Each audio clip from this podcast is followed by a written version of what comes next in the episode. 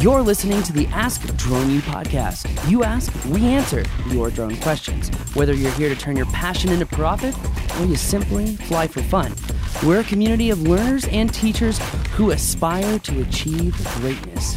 We are Drone U. Hey everyone, and welcome to another, well, interesting and thought provoking episode of Ask a Drone U. My name is Paul. And my name is Rob. Very, very glad to be here with you and super thankful that you're here with us. On this beautiful Albuquerque, actually, it's been a little cold and rainy here, but we're digging it because like it's pretty it. rare. Yeah, we're loving it. I love it. It's beautiful here. Great day to fly, except I burned up the Cinewhoop yesterday, so If you haven't burned up a Cinewhoop, you ain't living. That's that something like true. that. I, don't mean, when people come to Flight Mastery and they're talking about crashing and being all embarrassed about it, like my favorite are the people who are like, "Well, I want to tell you what happened, but I'm afraid you're going to judge me for crashing." I'm like, I like the fact that you crashed. Yeah. Like, you should be proud that you crashed. yeah, if you've flown more than X hours, I don't know what that hours would be, and you haven't crashed, you're not flying hard enough. Or you're lying to us. Or you're, or you're lying. That's true. That's Yeah, true. me and Peter have a thing about that. Like, if you go beyond so many hours, and Bill and I have talked about this too, if you go beyond so many hours and you tell people you haven't crashed, you know, A, you're lying, B, you're embarrassed, or C, you're not flying enough to make it worth it. You know what I mean? So you're not pushing the envelope. Anyway, that brings us, though, to our question today, which is about affordable GPS solutions. And we have done this show before, but now there's an update as GPS just gets cheaper and cheaper. So I'm excited for this show. A lot of uh, drone mappers who are marking GCPs or ground control points, they're going to be excited. Don't forget, everyone, ground control points are two parts. One part is the target, right? We can see that known point on the ground from the sky. Okay, and then the second part is the GPS unit. That's actually giving us the the known data point of where that particular point is in some sort of coordinate system. In the coordinate system, think of GPS, right? X, Y, Z, or Y, X, Z. Um, you're probably used to hearing latitude, longitude, elevation. For our more advanced GIS friends out there, easting, northing, elevation. Either way, you've got to have a way to georeference your map if you want to get better accuracy, if you want to get better scale and better orientation and overall better measurements. So, today's question is actually rather valuable for those of you who are out there drone mapping. Um, so, why don't we just go ahead and get right to the question, which is brought to you by, that's right, we don't have advertisers on here because we have chosen not to as of For now, you never know. Yeah, this is not like a hard decision. It's just that our time is better spent in other places. That being said, what we're going to do is shamelessly promote ourselves. We've got we've got a lot of virtual classes coming up. We have uh, essentially, you know, nixed all the in person, replaced it with virtual. There's actually a lot of benefits to doing virtual, frankly, and whether it's mapping, whether it's UAV operations and running through the actual workflow of going through a job, etc. Guess what? Well, you don't want to miss out because if it's flight mastery, UAV operations, interactive 3D modeling, or comprehensive drone mapping, these are classes that you really don't want to miss out on.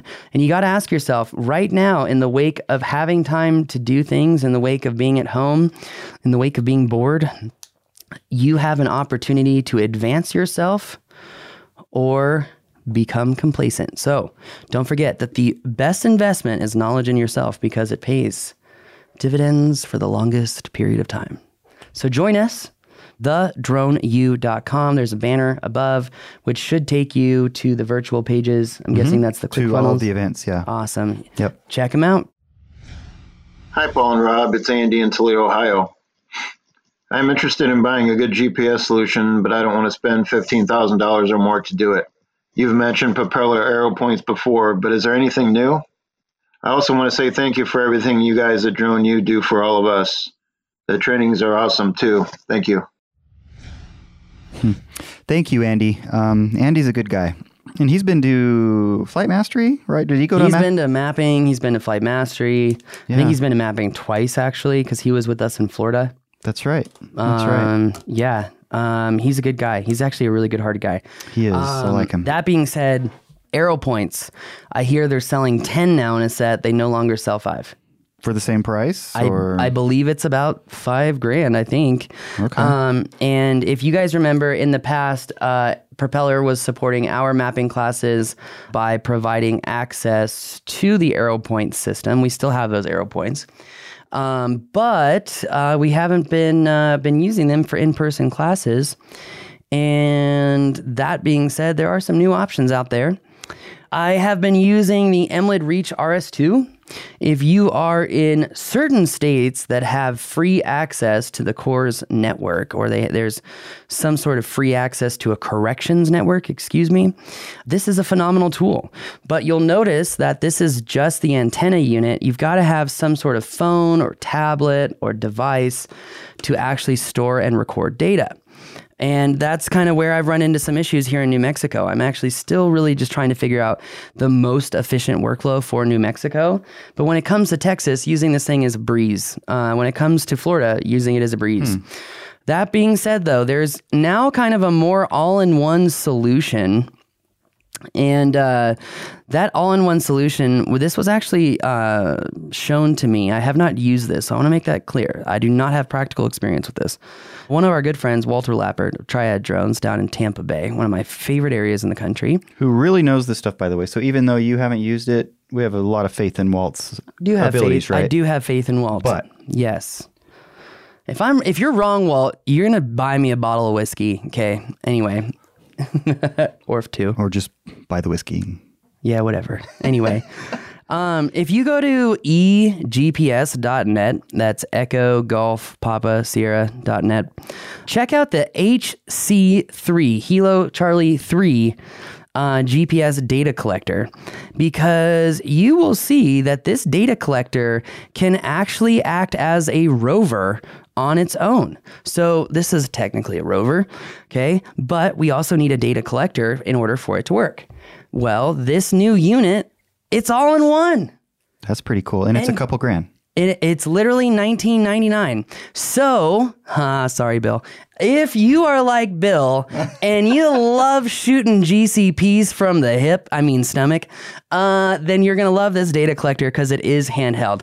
Now, for those of us who like to be a little bit more precise, yes, I'm gonna put this on a pole and have a known point with a known quantity. I'm not just gonna hold it at my stomach and say. Yeah, that's about four feet. So, Bill, I'm just giving you a hard time. You know that. Well, so. you could always uh, write a magic marker line on your. Oh, it wouldn't surprise me one bit if there was a chalk line literally on his chest where he was like, "This is how this is how Paul knows that I'm not going to screw it up every time," and he doesn't know. That's the beauty of it, you know. Like he's trying to get me.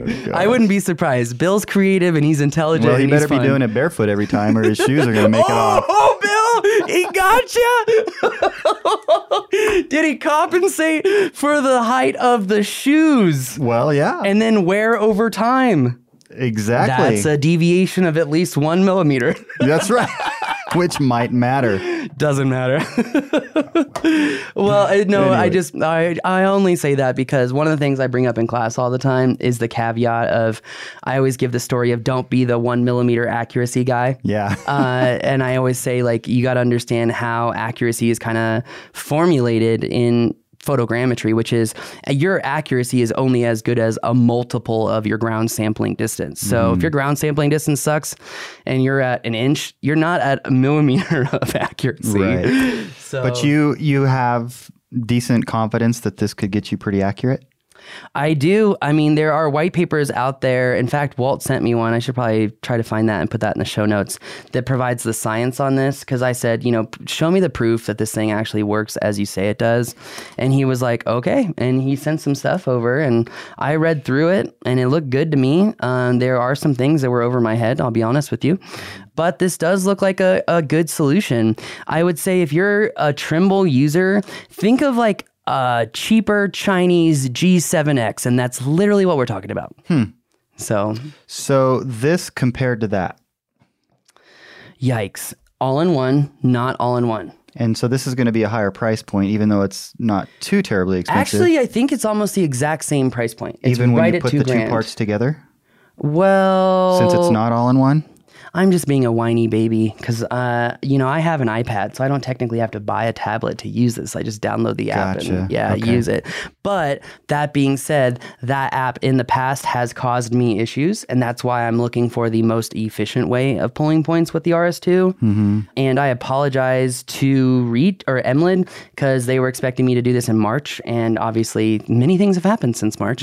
um, and so I really need to deep dive and get the media out on how to use this because they did do a phenomenal job with uh, the RS2. And I have to say, one thing that the RS2 it looks like has over this HC3 unit, maybe that it's a tri-band. Hold on one second. I'm going to look for something really quick. L1. Oh, it doesn't even mention on there. Well, what I like about the uh, Reach RS2 is it's L1, L2, L5, and L5 is typically the GPS navigation um, band that's being used. And the fact that we have three unique bands to pull from, I think is actually very, very valuable as far as redundancy is concerned. So, I mean, you got to give it to Emlid.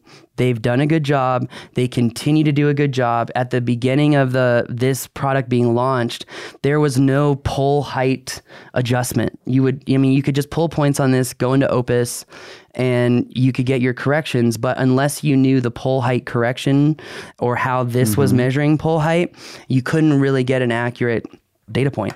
So they fixed that. Um, and I just got to be honest, I got to put the time in. I haven't put the time in. Um, I've been focusing on really scaling up our operations. So, Sure.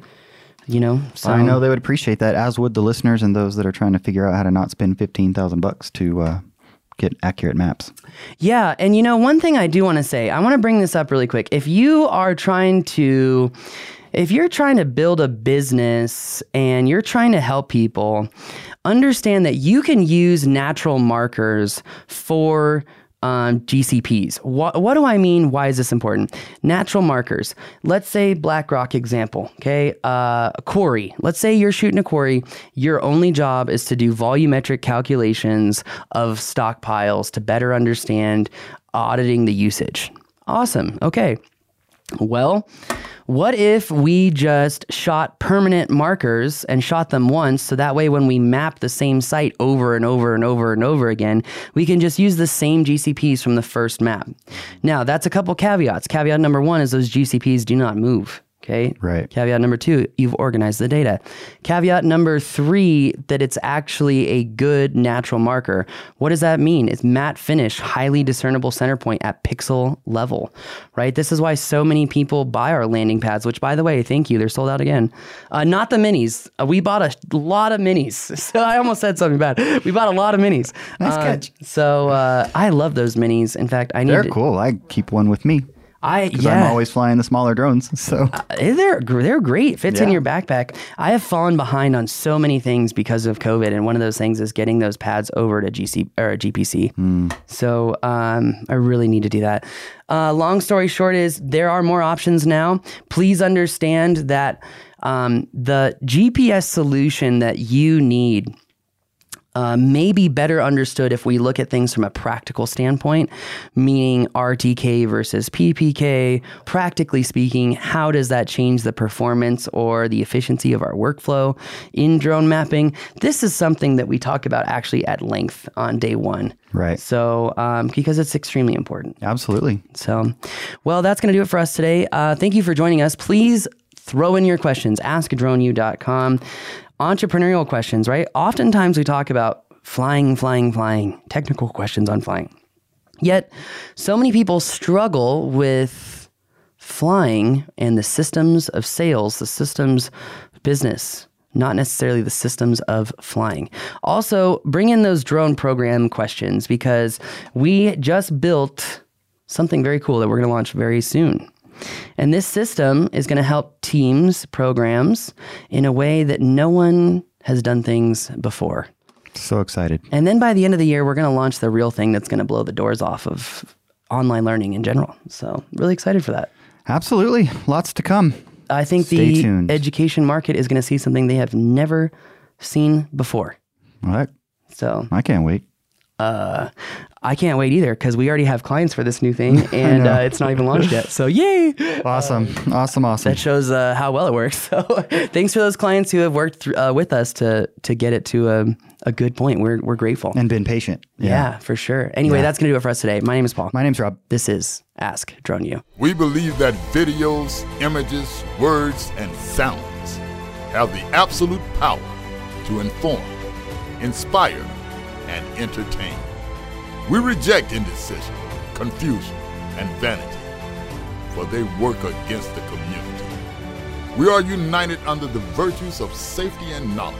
We are a training community of learners and teachers who encourage and energize each other to achieve greatness. We are pilots, videographers, photographers, freelancers, business owners, enthusiasts, experts, and apprentices. We are creators. We are the Drone U.